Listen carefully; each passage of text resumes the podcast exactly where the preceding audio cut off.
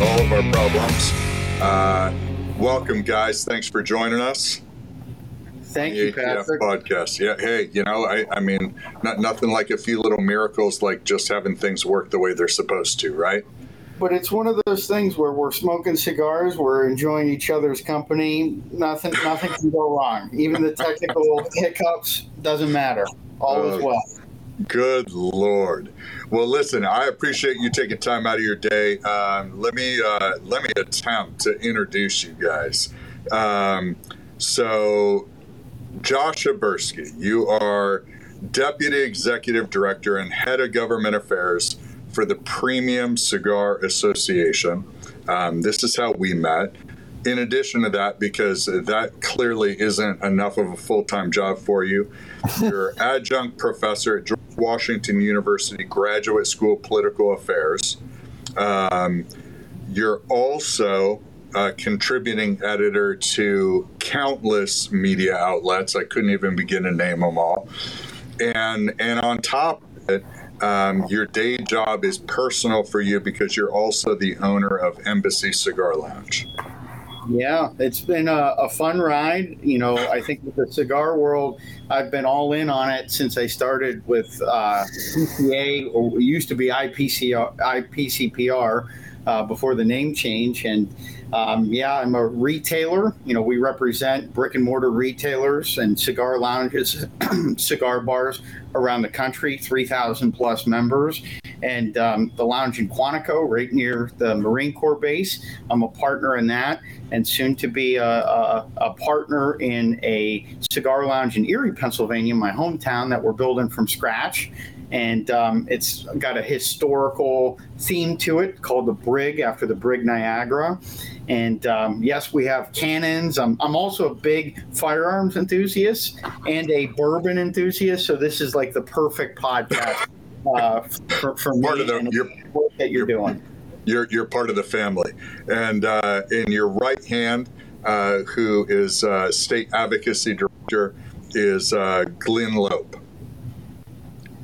Hello there, Glenn Loope here. Great to Thanks. be with you. Thanks for joining us, sir.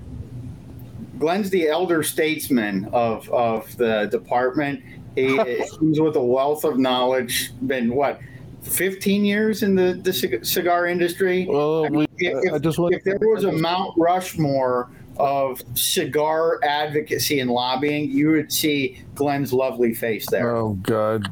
See, Josh, Josh said he was a bourbon enthusiast, which means he's been drinking already. no, no, no, no. But no, let me put it this way: I only, the only part of that I'll I'll uh, embrace is the uh, elder statesman part because literally my first position out of college was working for the Virginia legislature before Josh was born. Oh, wow.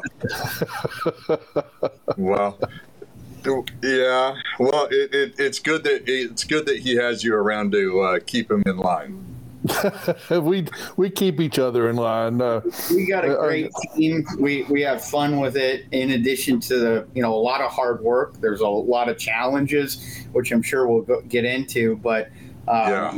Glenn has been a pillar. You know, we we could not have uh, found a better fit for the organization, and you know, state advocacy. But we're we're a very um, you know, we're a unit. We have one other person on our team in house, Ryan Parada, and we don't look at it like divisions. It's a, a three person unit. And, um, you know, we have what, 30,000 bills we have to track between the state and federal every year. And Wow. uh, it's, it's an all hands on team approach. Um, there's there's all all the glory and all the uh, problems are, are shared. Yeah, yeah.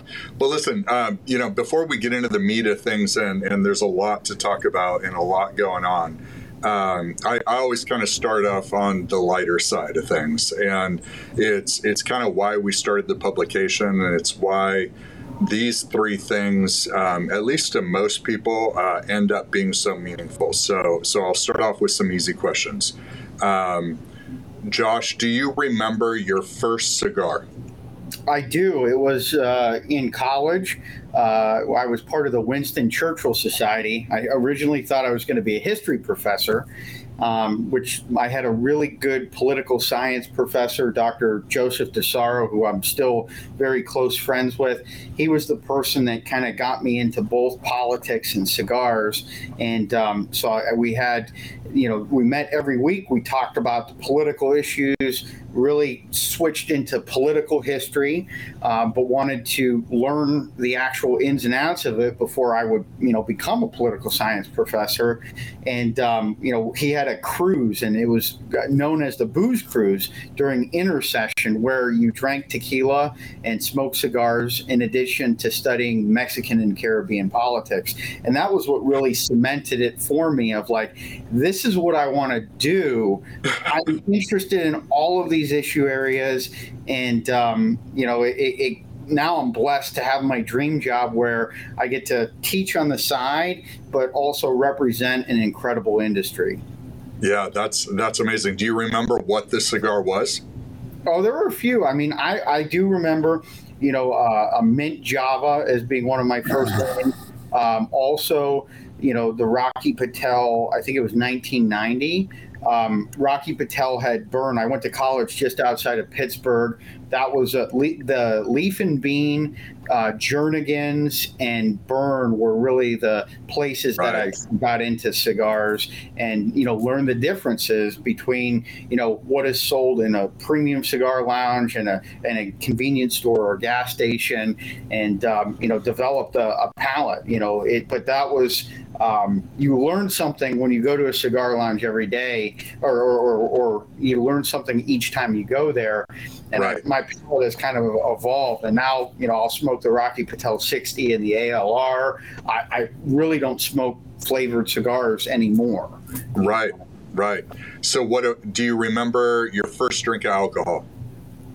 Oh, yeah, it was Bombay Sapphire gin, believe it or not. Wow. Uh, God, he started at the top, didn't he? he didn't mess around, did he? We Ouch. drank that in college. That was the drink of choice. Um, and um, that, and uh, when I worked political campaigns, uh, a lot of us would get the Vlad vodka, which was like $9 a bottle.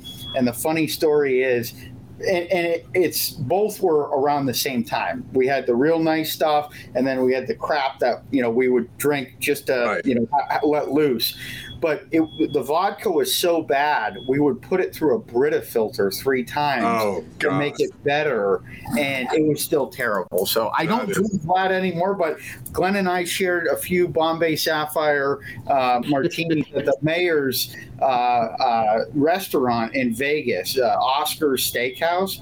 Which, yeah. if you're ever in Vegas, that is an essential place to go to. Right, right. That's amazing. All right. And then obviously the last question is do you remember the first time you shot a firearm?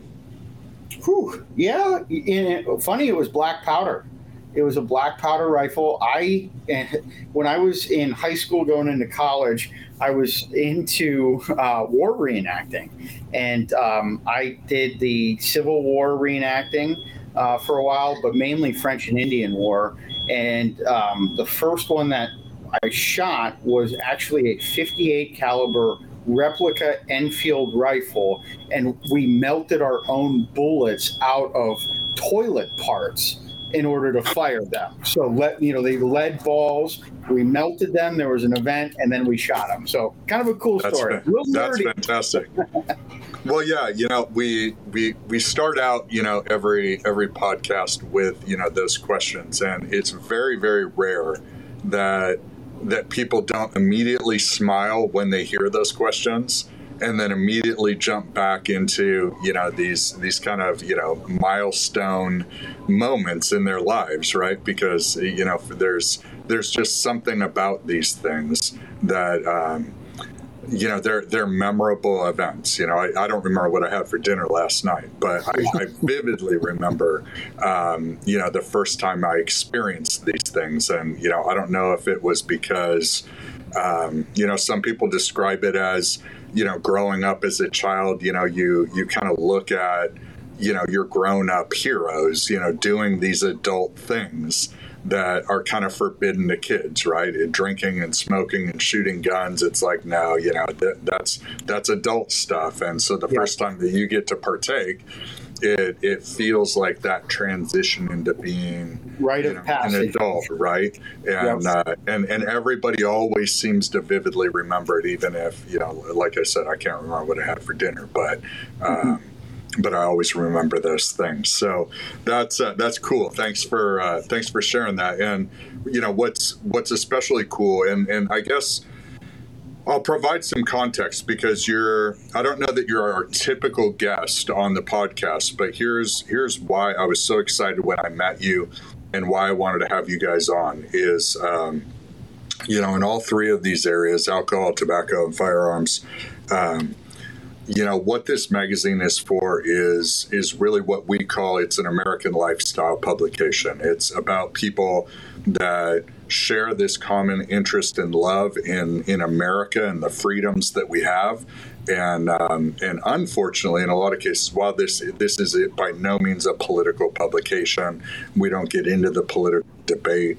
Um, but but what we do believe in is um, a celebration of our freedoms and and you know the rights that that we have as Americans to celebrate those freedoms. And you know there aren't many industries um, you know that have dedicated bureaus um, in some cases fighting against you know those industries right? So as as I say to everybody I you know, I love this country and I love the American dream, and I love that we each have the freedom to pursue whatever that dream means to us. And, you know, in many cases, it, it is starting your own business, pursuing your own livelihood, and as hard as you're willing to work, um, you know, kind of defines your success in life. But, you know, starting a business is challenging.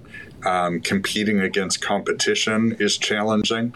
Um, all of that is crazy. But people that start businesses in these industries, I think, are especially crazy.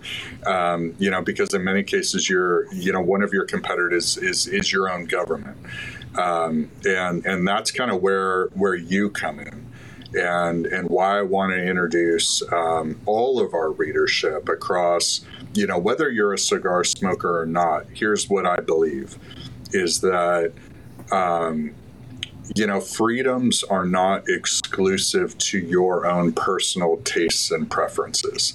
So while you may hear about you know fights for these freedoms that maybe don't personally involve you.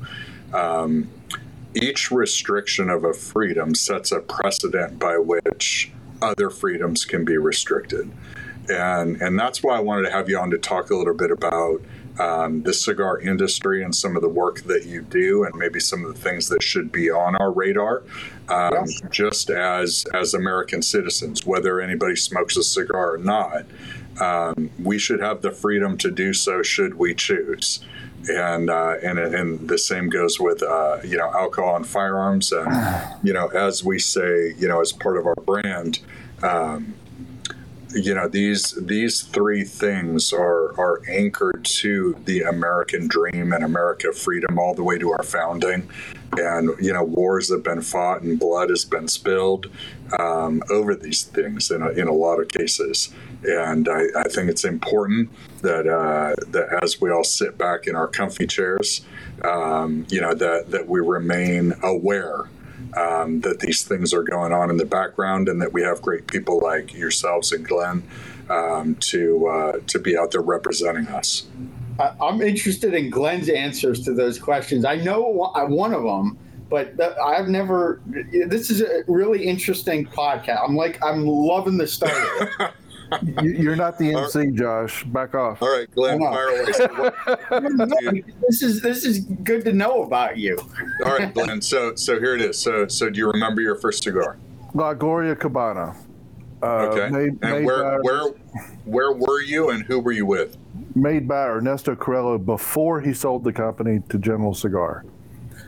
Um, I was at Frankie Rowland's Steakhouse in downtown Roanoke, Virginia, and it was the very reason I got into the cigar lobbying because uh, our one of our former governors proposed a smoking ban, first ever smoking ban in Virginia history, and I said, "How dare uh, our legislature tell me I can't smoke a cigar in a bar that welcomes me at the entrance to the most beautiful local steakhouse uh, you could imagine.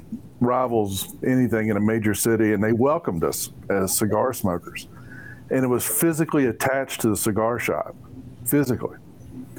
So when they opened this bar, and you just walk in and you go, whether you're a smoker or not, you just walk into this place and you go, I should be smoking a cigar here. right. And, you know, Sinatra's in the background, the dark red carpet, the dark mahogany bar. It just said, smoke a cigar. Walked into the cigar shop and I went, went to the humidor and I said, that's the band of a cigar smoker. Sight unseen, never tasted before. I said, "This is it." And uh, when I first met Ernesto Carrillo at a national trade show, I thought I was in the presence of royalty because of that very moment. Right. Um, on the drinking part, it's a miracle I ever drank again because my first alcoholic beverage was an old Milwaukee beer oh, at wow. a lo- local drive-in theater, and it's a miracle I ever drank again. but I proved myself wrong and drank a lot. uh, I mean, you know, Jack Daniels got me through college successfully. Um, it's kind of like that line from from uh, Christmas Vacation. How did you get through Christmas? Well, I had a lot of help from my friend Jack Daniels. That's right.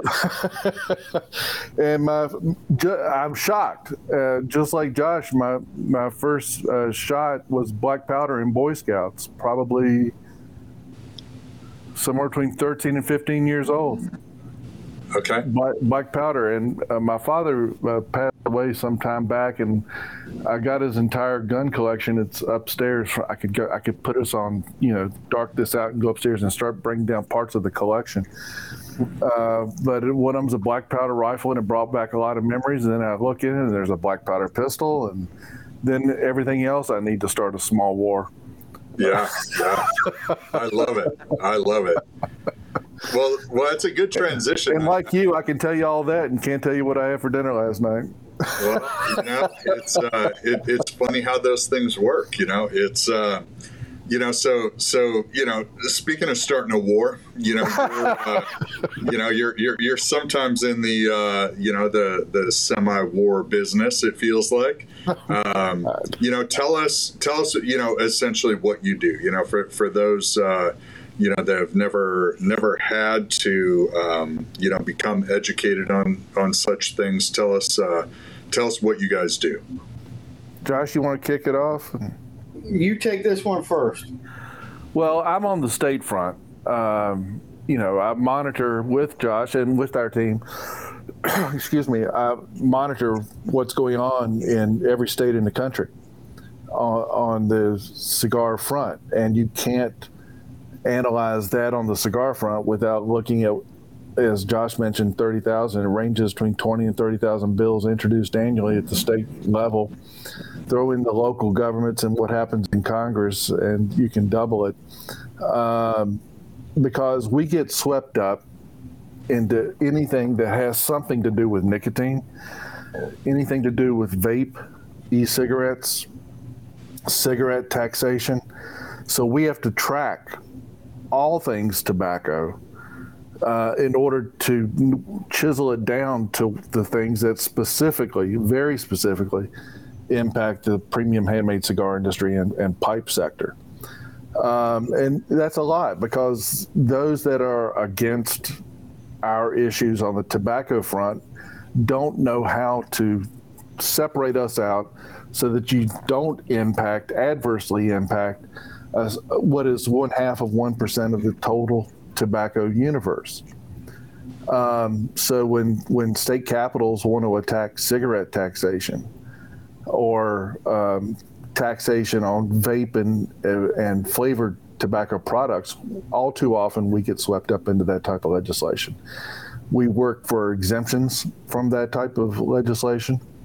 We work to kill that type of legislation. And then every now and then we get to turn around and support legislation like uh, bills that impose a tax cap on premium handmade cigars specifically, or allow cigar shops to carry on premise or on, on and off premise alcohol permitting for cigar shops or the opening of cigar bars or going for exemptions from smoking in bars to exemptions for specifically cigar bars. Um, so it's it's all over the board, but it can range from uh, preventing a state to allow local governments stronger regulatory and taxation powers than even that of the state mm-hmm. to legislation like just passed in Florida, where it allows local governments to regulate smoking on public parks and beaches, but specifically exempts premium handmade cigars and pipes. Um, so the exemption game is is one that we take very very seriously because we have proven and we have now amassed a, a significant body of research that allows us to make the public health case that we are not every other tobacco product, that we right. don't have the adverse public health consequences associated with other tobacco products, or that we're such a small piece of the tobacco universe that we don't deserve a given level of taxation. Uh, a given level of taxation that may be considered because they want to raise cigarette taxes. Mm. Um, so, so, it's quite literally all over the board. Uh, we have friendly state capitals. We have unfriendly state capitals. We have friendly and unfriendly allies in legislatures across the nation. Uh, just like the alliances that Josh works to develop with the United States Congress and the United States Senate, uh, we have our allies and we have our detractors. And the key is education. We spend a lot of time, both at the state and federal front, educating lawmakers as to why we are so unique, why we are so different. Yeah. Uh, and and that message does not fall on deaf ears, even with even with legislators. We've Josh and I have uh, encountered legislators many many times over the last several years where they start out as an adversary to our cause and end up saying, you know what, I get it. And when you present a mountain of evidence on the public health front or the demographic front, that makes the case from very, very objective third party research, they understand. And, and that's where you know we come into play. And for the first time in the history of this industry, our political machine is never off. Um, you know, there's an old joke in, in Richmond, Virginia, that any hour of the day or night, a law firm is billing Philip Morris. Uh, and it's because their political machine is never off. Well, now ours for the first time is never off. We've got a presence in Washington, D.C., we make our presence felt in state capitals. We've built alliances and coalitions with our retail partners in every state in the country to where where we cannot dispatch lobbyists to represent us in every state or every region in the country. We're spending a tremendous amount of time teaching retail tobacconists how to be their own advocates. And we've got an mm-hmm. amazing, an amazing cadre of local retailers that are now just as comfortable giving testimony in a state capital as they are selling cigars.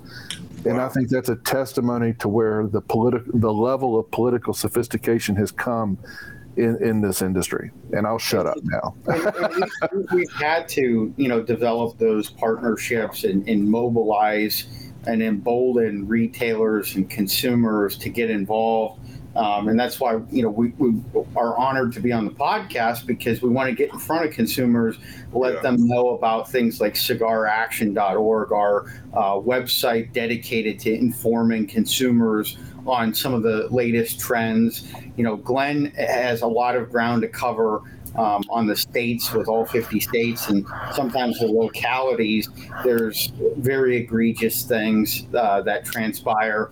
Um, on the federal side, as, as he mentioned, you know, Congress is uh, something that is in my uh, purview, but also the Food and Drug Administration and the White House.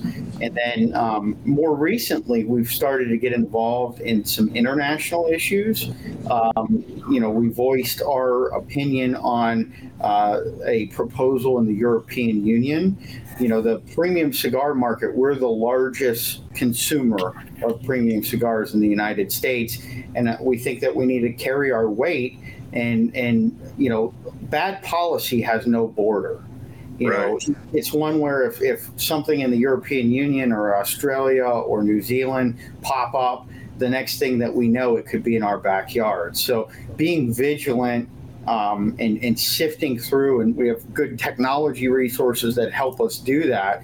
Uh, but it's daunting, and, and being able to rapidly respond and, and get involved quicker. You know, we've taken the playbook of some other organizations out there, and, and even in the areas that you cover with the, the magazine. You know the NRA and the firearms groups and the alcohol policy groups. One of uh, the consultants that we work with, he represents both craft spirits and premium cigars because mm-hmm. there is that connectiveness of you know these are highly regulated adult products so you know how, how can we take best practices to grow our grassroots army so to speak that we can be competitive. We don't have the financial resources being 0.01% of the overall tobacco market, um, like some of the other big guys or some of the other big industries like pharmaceuticals um, or defense. We are. We have to be very nimble. We have to be very swift and leverage relate relationships and partnerships accordingly. Yeah, it's it's interesting, right? You know, I, I mean, I, I do think, um, and this is the reason why I really wanted to bring you on is, I think it's easy for for all of us, um, you know, to to not really focus on what's going on behind the scenes until the fight shows up at our doorstep, right? So, um, you know, whether it's it's gun regulation or, or alcohol, which you know you you don't see as much of, you know, these days at least, um, but certainly on the tobacco side, um, you know, do you think? There, there's certainly a clear fight and agenda against cigarettes, right? Um, I, I, think that's indisputable. Um, do you think uh, cigars get lumped into that just out of um, laziness, that it's easier to just ban tobacco and nicotine? Um, or, or is it um, is there a clear agenda behind cigars?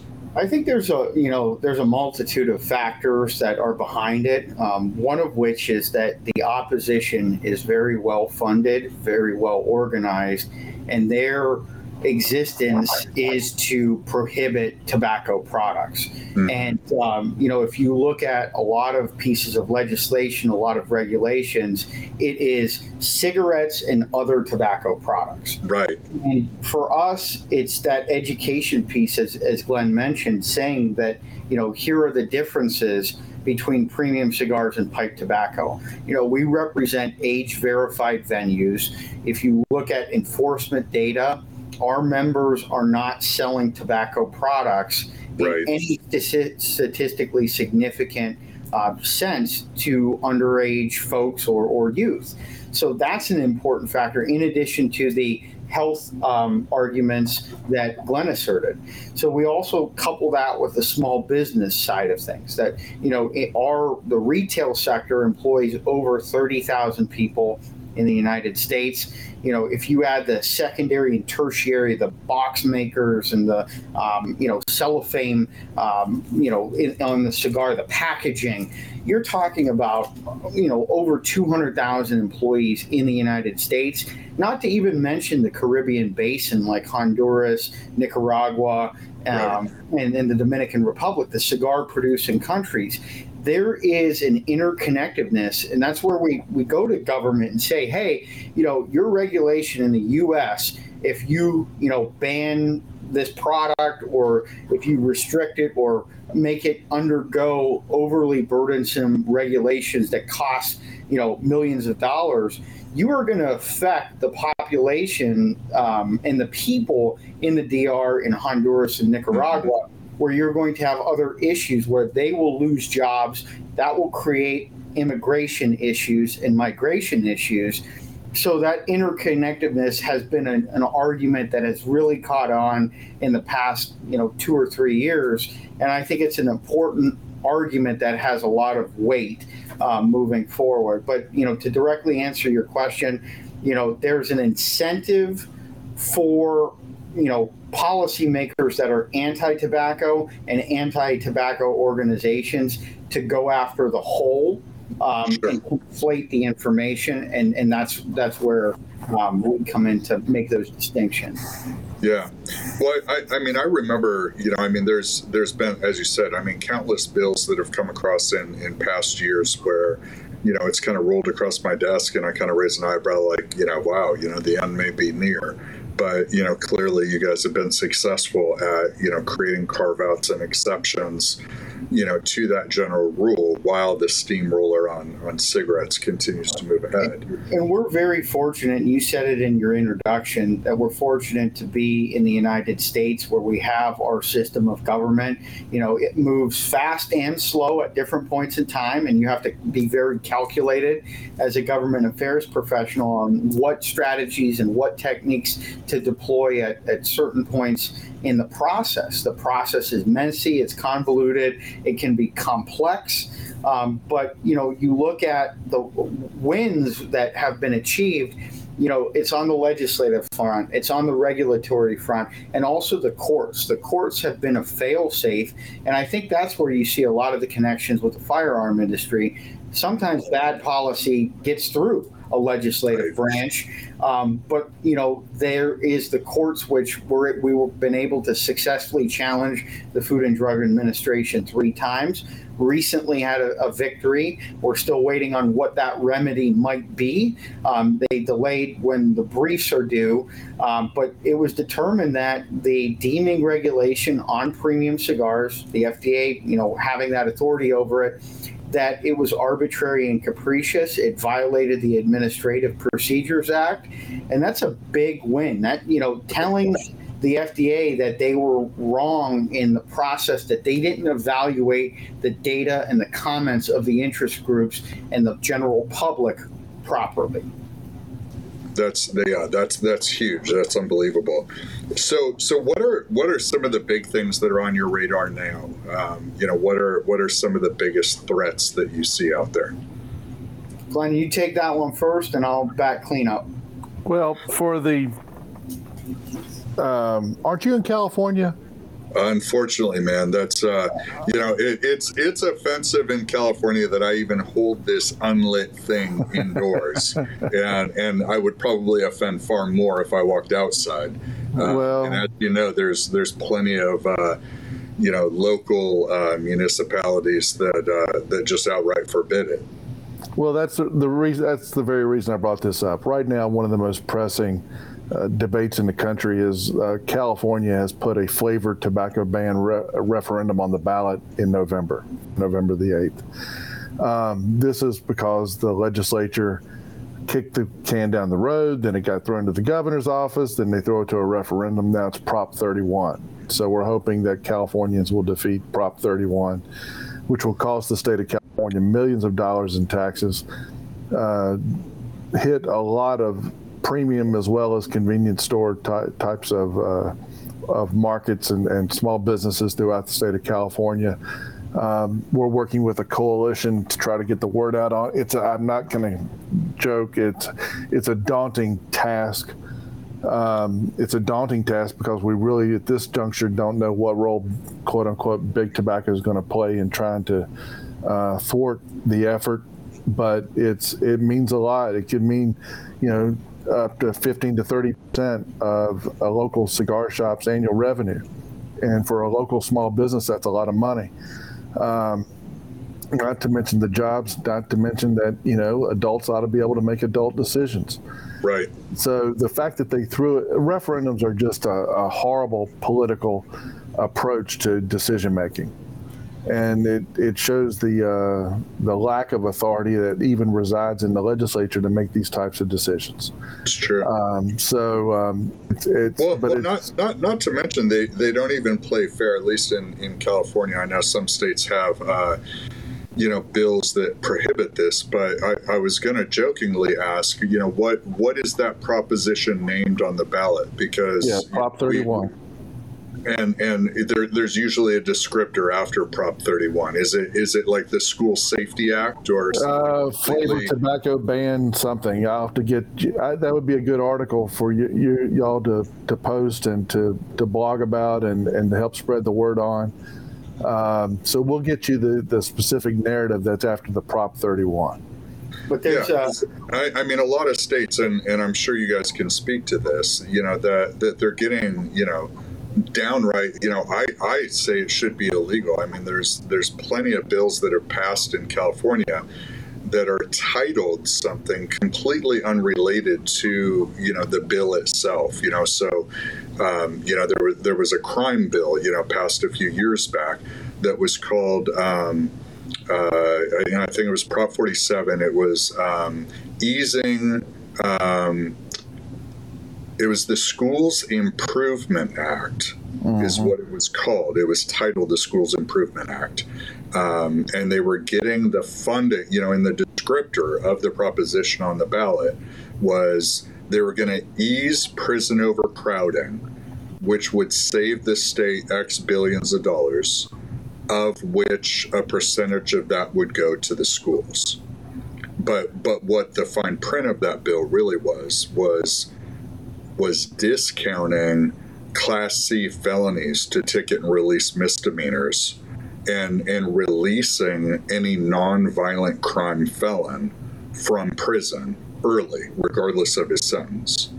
So it immediately released tens of thousands of felons on the street and then discounted any you know non-violent felony to a ticket and release misdemeanor and and immediately but all all of this had to do but but the point of that is just the labeling of some of these bills. Like who wouldn't say, vote yes on the school improvement act right? Yeah, well like, and you're you're absolutely spot on. I mean that's when i i mean i said that the government can be very complex and it's hard to understand. You know, an active issue right now that um, you know we're fighting. We have to fight every Congress at the federal level is a tax increase on tobacco products, premium cigars, pipe tobacco.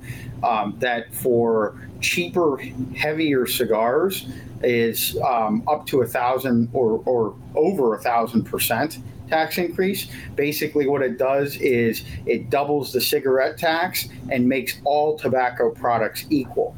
And it was included last year in the, and it was the biggest threat in the Build Back Better Act in the House Ways and Means version. We were able to get that stripped out in the House and, and defend it in the Senate. Um, but that was a, an uphill battle. We had to send 30,000 uh, letters to Congress from, you know, retailers, consumers, and manufacturers. Uh, but that has popped up again. We don't think it has a ton of traction, but the impetus of the bill is to support minority maternal health. And the pay for is the the tobacco thing. And we said to the sponsor like you know the uh, you know premise of the bill itself we don't have any issue with. It's the fine print of the pay for you got to think about the businesses and also minority owned businesses right. that would be harmed if this were to go into effect and you know the flavor ban in california that glenn referenced i think august 2nd is leading up to be a really big day for the cigar industry um, and, and, and, really in general. Um, on August 2nd, there's a formality of a hearing um, in Sacramento on the California uh, fla- flavor referendum. Uh, there's also the deadline for the federal flavor ban, submitting comments uh, to the FDA in their proposed flavor ban. And then also, our brief is due in uh, the, the court case that I referenced on the remedy um, for the um, FDA being found ar- arbitrary capricious um, with the deeming regulation. So that day, a lot of stuff going on. In the midst of that, you know, I, I, we had the the tax uh, effort that has you know popped up. We had 30 congressional meetings. Um, our team this week alone Wow. Trying to educate folks uh, about, you know, what's going on there. And then there's all these other issues in the background. You know, we, we shed light on the most important ones. But, you know, what would you say, Glenn? Three, 400 bills of the 30,000 are, are somewhat relevant to, you know, premium cigars? What's amazing is we got to go from 30,000 to about 300 that we have to pay attention to and that 300 is then chiseled down to about 20 that we really actively engage the retail and consumer community on. Just I'm talking about just in 2022. And wow. uh, and here it is. We just really are wrapping up the last of the state legislative season for this year, and within 60 days we'll be start start confronting pre-filing for 2023. Right. And the pre-filing will probably I could you know look into the political crystal ball today based upon what's happened in the last five years of state politics. And I can pretty well predict what's going to be pre filed going into 23. You're going to see local authority legislation introduced in Kentucky. Uh, and now that it's passed in Tennessee with cigar bar and cigar shop exemptions, but because they're border states, they'll add some impetus to that. Uh, flavored tobacco bans will be reintroduced in Maine and Colorado, and it almost got through in Colorado this year, and the bill died in the last literally three hours of their state legislative session. Excuse me. Um, you can predict tax measures being introduced in Massachusetts, possibly Illinois. Um, you can probably predict uh, licensing legislation introduced and reintroduced in Virginia and Georgia. Uh, tax increase reintroduced in Mississippi and West Virginia that'll die quickly. But it becomes almost second nature. You can virtually predict what's going to be introduced in every single state. Then a few of them are curveballs that you don't anticipate on the, the positive front, we we know that the legislation for a tax cap and cigar bar legislation will be uh, alive and well and introduced in the state of New York again, and it, that legislation's picking up positive momentum there. Huh. Um, so, you know, again, you can work yourself. Over, I keep a national map in front of me at my desk, and I sit there and say, "All right, today's the Ohio day." Um, and and kind of discern where your priorities are and where you have to engage it with our our constituency of, of thousands of cigar shops and millions of consumers to help pass the good stuff and kill the bad stuff. Yeah, you know it's uh, it, you know talk to talk a little bit about why. Um, you know, I know the answer to this, but but you know, when I when I talk like this, you know, a lot of people just say, ah, you know, you're you're pessimistic. Um, you know, but like flavored tobacco ban, it's a great example, right? Is that, you know, not a single person I know smokes flavored tobacco, right? I, I mean, they, they just don't. So, so as a result, this doesn't hit their radar. They don't get concerned about it. They certainly don't write letters, um, you know, on behalf of industry um, expressing their displeasure over this pending regulation. Um, but you know, I, I believe all these things set a precedence, right? That they they start one place, they start in the easy place, they get that through. That makes the next fight a little bit easier, a little bit easier, and before you know it, you know there there is a bill that directly impacts something that you're passionate about. You know, but by then, there's so much precedent set that that if you choose to get into that fight at that moment, um, you've got a real fight on your hands. So I, I, I agree with you completely. I, I, mean, the opposition moves the goalposts. As soon as Tobacco 21 was passed, they were trying to get traction on Tobacco 27. So you know, it, it's that's a, a perfect example. You know, with the flavor fight, you know, we we we in PCA and our, our partners, Cigar Rights of America, we don't consider flavored cigars to be premium cigars, but we know that our, some of our retailers carry those products. And if it hurts the overall business of specialty tobacco retailing, that's why we're going to weigh in. We're going to challenge the rationale um, and the, the benefits, which they don't exist, um, for prohibiting a product. We are not in the business of prohibiting products that our, our membership sells. So, you know, they're, they're two very separate issues of, of flavor bans and premium cigars. But the vagueness of the rule itself, you know, uh, the, and I'm speaking of the federal rule, you know, there's this term characterizing flavor. So the cigar you're holding cigar, you know, your magazine or Cigar Aficionado or uh, you know halfwheel or or any of the cigar media out there might say that that cigar has notes of cocoa or chocolate or cinnamon. That could that speech could be prohibited based off of the most strictest interpretation of this rule. And we believe, and we're asserting in our comment, that is a, a chilling of free speech.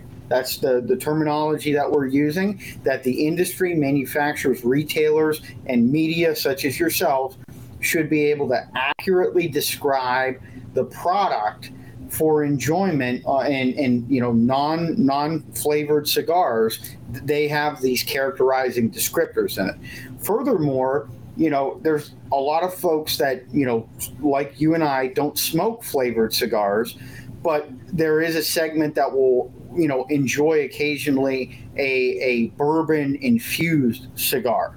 And the popularity of craft spirits with premium cigars especially in the last two years has really caught on. People that enjoy craft spirits and, and craft uh, you know handmade cigars some people want to you know combine them together occasionally. And that's something that we uh, you know we're, we're weighing in on. So we don't want to see more and more of the market take a hit for no reason. Well, and well, we don't know we don't know further, how far. I'm sorry. Go ahead. Well, well, just a quick point. I, I mean, I think even further, and, and this is why you know, I wanted to have you on and introduce you to the broader audience, even those that, you know, may not partake in cigars yet. Um, and I say yet because we're going to convert them all. But, um, you know, if if they're able to to regulate premium cigars based on language and descriptors of this language, saying something described as uh, like a cocoa aftertaste, for example, is a good example, right? Um, that kids may find that appealing. I presume is their argument, right? So, um, therefore, we should uh, strip that out or or outright ban anything described as such. Well, like couldn't couldn't and shouldn't that argument equally be applied to alcohol? Well, and, that, and that's the concern. If you look at, um, you know, outside of the United States in Europe, that's where it's headed. Like the regulation front, tobacco is extremely, extremely regulated. Um, more so in Europe than in the United States because of our, our court system and their system of government.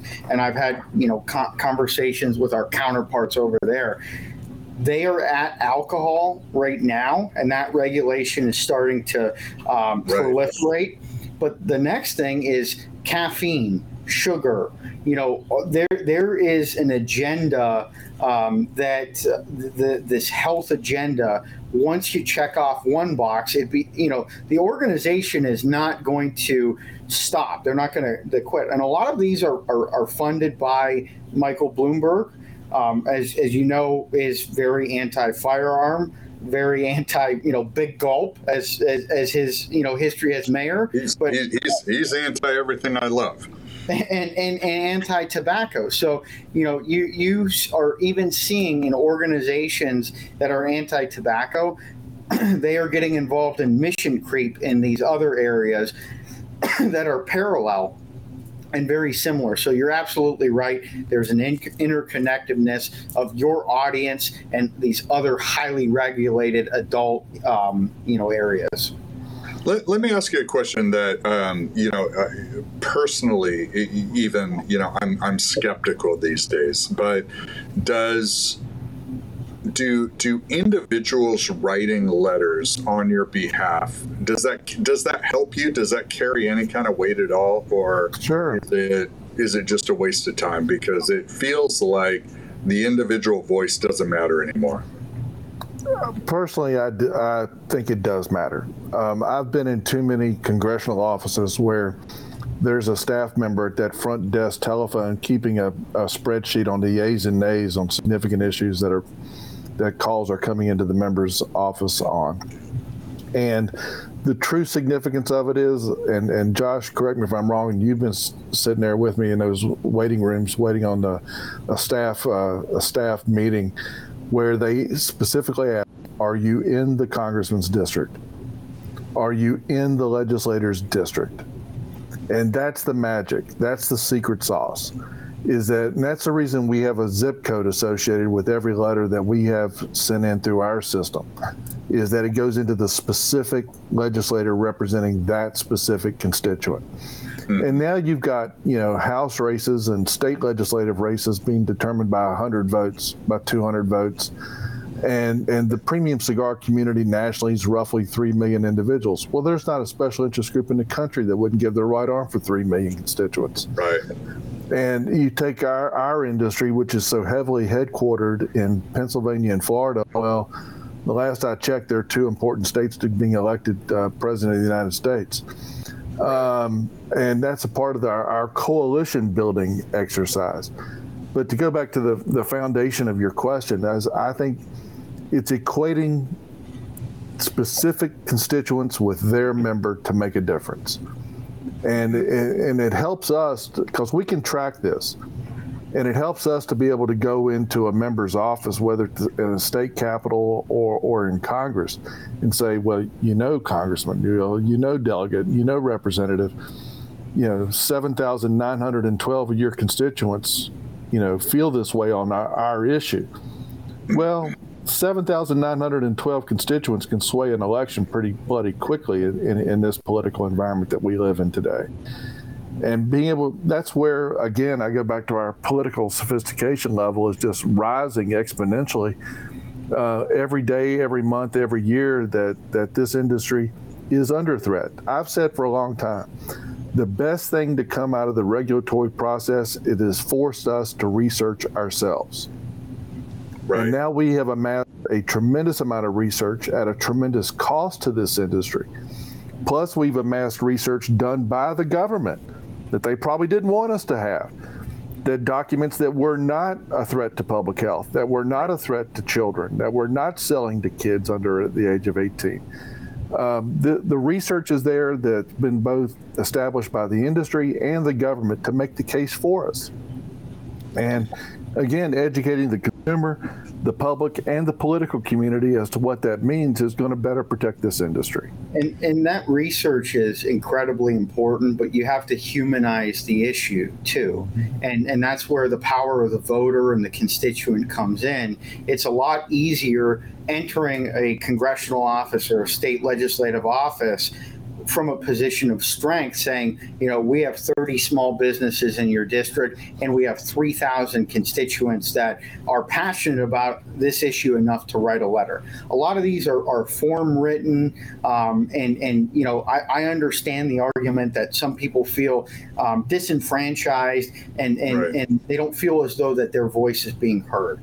Um, we, we, we have to change that because you know, at, at, the end of the day, I've seen it happen on the other side where, you know, the anti tobacco groups are able to get, you know, 100,000 comments sent on an issue, and then the FDA cites that, saying that the overwhelming majority of comments that were submitted um, is the rationale that they're taking. So, you know, it's offense and defense. We want to ensure that the comments are rooted in fact and there's quality to them, but we also have to diversify the voices. So, in, in how I mean that is having consumers, retailers, manufacturers, you know, the, the three parts of that triangle.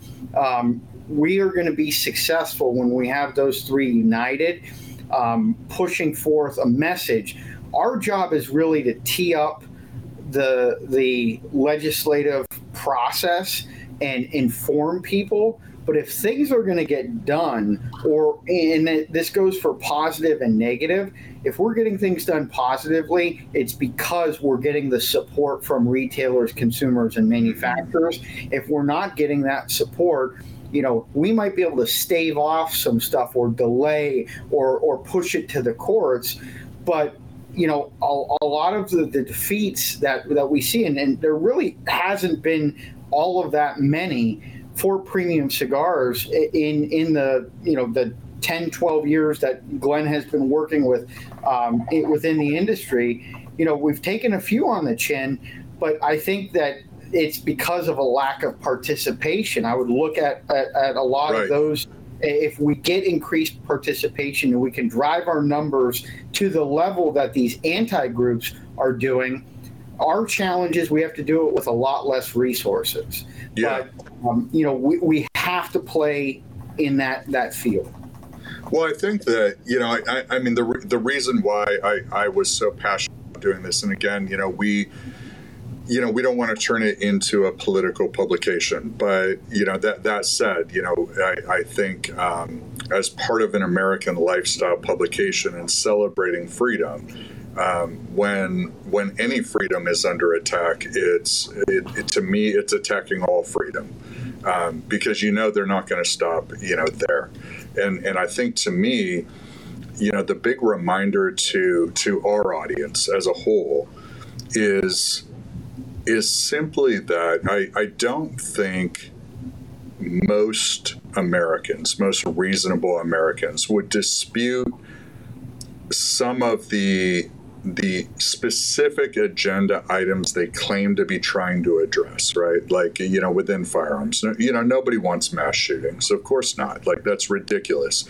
There isn't a single firearm owner I can imagine who says, yes, I think that's a good thing. Go for it. Um, in the same way as marketing tobacco to children I, I don't think that's reasonable. I don't think any, you know, uh, tobacco smoker would say, yes, I believe you should, you know, wrap that up like it's a toy and sell it in a toy store, um, you know, and, and get them hooked on nicotine at nine years old, right? Um, so, so I think that, you know, for our audience, what I always try to remind people when I'm having this discussion is, you know, is what they're proposing the solution to what they're trying to prevent. So, you know, hmm. if you're trying to prevent minors from enjoying flavored tobacco, is the solution outlawing flavored tobacco for everybody? Like, no, are you trying to tell me there you have no other means or mechanism of enforcing a law other than the outright abolition of the product you're trying to prevent getting into the hands of the minority of the universe that you claim is causing the problem and and, and especially that's you know amplified within the firearms community yeah. of you know if, if 0.1% is causing the problem your solution is an outright ban of everybody, even though 99.9999% of people are law abiding, responsible people with that particular product or whatever it happens to be. Your solution is to protect me from myself so that these few troublemakers supposedly can't get their hands on it. That seems reasonable it's it's lazy and bad policy. I mean, you you look at it with the the flavor fight. You know, it's um, you know you have uh, an objective that doesn't match um, the, the, solution. The, the, solution. So you know, it, there are existing mechanisms to prevent youth Absolutely. from purchasing these products. You have to be 21, and this is something that Congress passed. And it's funny because an outright flavor ban was debated by Congress and ultimately objected. So they have to use regulatory creep in order to achieve this. But see that. Objective. But see that's that's my point and reminder is that I think that we become numb to this without stepping back and really thinking at the context of the big picture. Right? Is you know, do the, the simple question for me is always, as an adult, as a grown American, do, do you feel you need the government to protect you from things? Let's put this in context. The FDA has done over a million, over a million compliance inspections on the retail community in this country since it had regulatory power in 2009. Well over a million think about that. There's been approximately a 94.6% compliance rate with those over a million spot inspections of retail community, and that includes right. cigarettes, for God's sake. Right. That includes, you know, I watch you know, these these offenses that are posted, and the convenience store community, even with the vast number that they get cited on, it's still a little over 94% compliance rate at the retail community level. Right. That being said, the National Association of Tobacco Outlets has touted a study that was done by, uh, you can correct me if I'm wrong, but it, it's like a, a, school administrators type of uh, association. And that, so it was a total non tobacco oriented study. Right. And that study clearly substantiated that the vast number of underage youth that are getting their hands on tobacco is coming through social sources. Mm-hmm. Uncle Bob bought it for me. Right. The guy I gave twenty dollars to outside the convenience store got it for me. Right. It came through non-retail channels to the youth. It's not our fault. That's what I'm saying. it's not our, and it bloody well isn't our fault at the premium cigar shop level, where you know you're talking about a fraction of a fraction of a fraction to try to find a non-compliant single citation. And, and one of the things that we've been working on recently, even though it is a fraction of a fraction of a fraction, you know, we're putting self-policing mechanisms into our own industry and saying these are best practices. This is retail standards of how a business should operate. You know, educating folks. You know, we at the trade show we were giving out the age verification stickers for the register and for the uh, signs that are, are outside of of, of the shop and lounge. So, you know, we're making a concerted, concerted effort on that front because we know that that's allegedly their top priority. Um, but, you know, that our message is to the FDA enforce the existing rules that are in place that were duly passed by Congress and don't over overextend yourself into areas where there isn't a, isn't a problem. Yeah, exactly. I mean, the to, to me, simply put, I, I mean the the solution to the, the, the solution isn't more laws, right? You already have laws regulating these things and preventing the things that you're trying to prevent. Put your time and focus on better enforcement of the existing regulations. Don't don't create more. So, I I think that you know my my goal certainly is to bring awareness to this issue because you know we, we we have a you know a sizable audience and the overall community in these three areas is is a massive group of Americans that that hopefully um, you know I, I think are you know they, they they have a good appetite for a fight once in a while um, they believe in freedom in America, and they they just don't really believe that the fight's at their doorstep yet because maybe you know it, it, they're they're not attacking the one thing that they love, for example. But I think the my point behind having you guys on is to just bring you know. Uh, you know, both specific to our cigar industry that we love, you know, but also a general awareness that, that each of these fights actually do impact you, whether you realize it or not. And and if we could all band together and show that you know each time. Um, you know, a state or a local municipality, or certainly the federal government, tries to step in and do one of these things, that they're met with, you know, a, a very loud, vocal opposing force, um, you know, backing you guys up that you know hopefully over time and enough of those um, your job starts getting a little bit easier. See i'm trying to be an optimist. Absolutely. Well we would encourage your listeners and kind of the, the parting words would be you know visit cigaraction.org uh, premiumcigars.org and fightflavorbans.org um, you know, the premiumcigars.org is our main website. A lot of information, a lot of uh, statistics and research. Cigaraction.org, you can sign up for free to receive our email alerts.